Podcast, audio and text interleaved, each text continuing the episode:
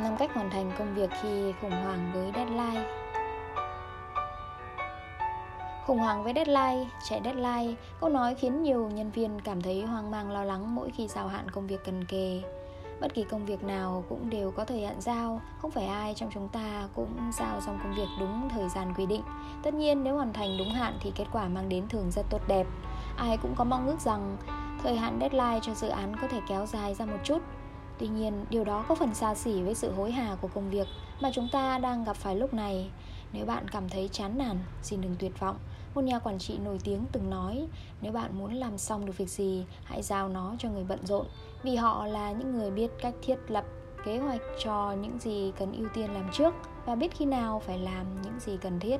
Đó chính là phương thức giúp họ hoàn thành công việc đúng hạn. Qua bài hát này, còn Thanh Xuân mới gửi đến những bạn đọc, bạn nghe những radio này học hỏi được những doanh nhân, nhà lãnh đạo những cách bạn có thể tham khảo để hoàn thành công việc khi deadline cận kề. Thứ nhất, thiết lập một đội ngũ nhân sự làm việc hiệu quả. Mỗi nhiệm vụ và công việc đều cần một quá trình sắp xếp và làm việc hiệu quả. Các nhà quản lý phải biết cách tập hợp đội ngũ nhân sự tốt nhất để công việc được triển khai trơn tru, tránh rơi vào tình trạng hỗn loạn mạnh ai nấy làm.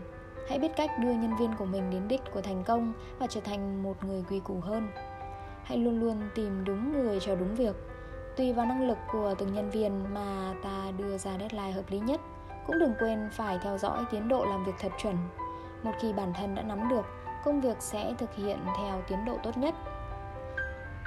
Luôn biết tìm đến sự giúp đỡ. Một cây làm chẳng nên non, ba cây trụm lại nên hòn núi cao.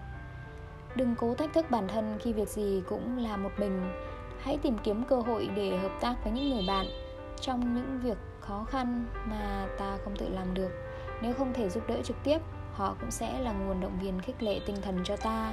Biết đâu ta sẽ tìm được những ý tưởng mới lạ hơn từ những lời khuyên ấy. Thứ hai, hãy lên tiếng nếu cảm thấy thời gian không phù hợp.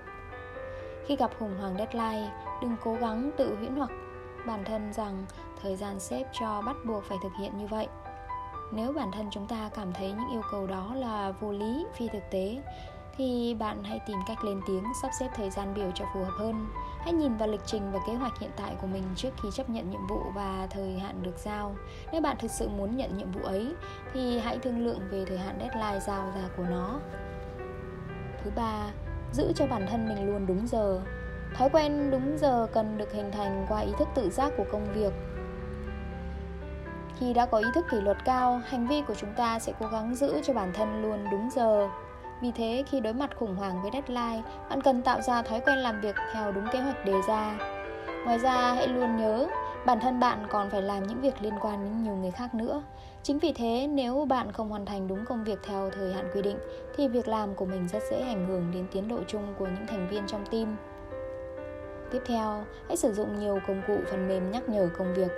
Do đặc thù của một số ngành nghề nhất định, nhân viên phải theo sát tiến độ làm việc và tránh việc trễ deadline.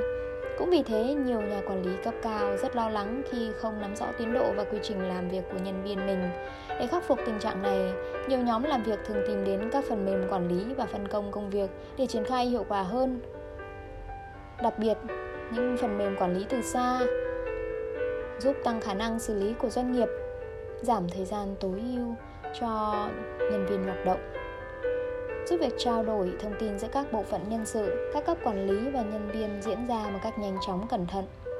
Quan trọng nhất, nhờ việc tiết giảm thời gian này mà các bộ phận sẽ phối hợp hoạt động trơn tru hiệu quả hơn rất nhiều.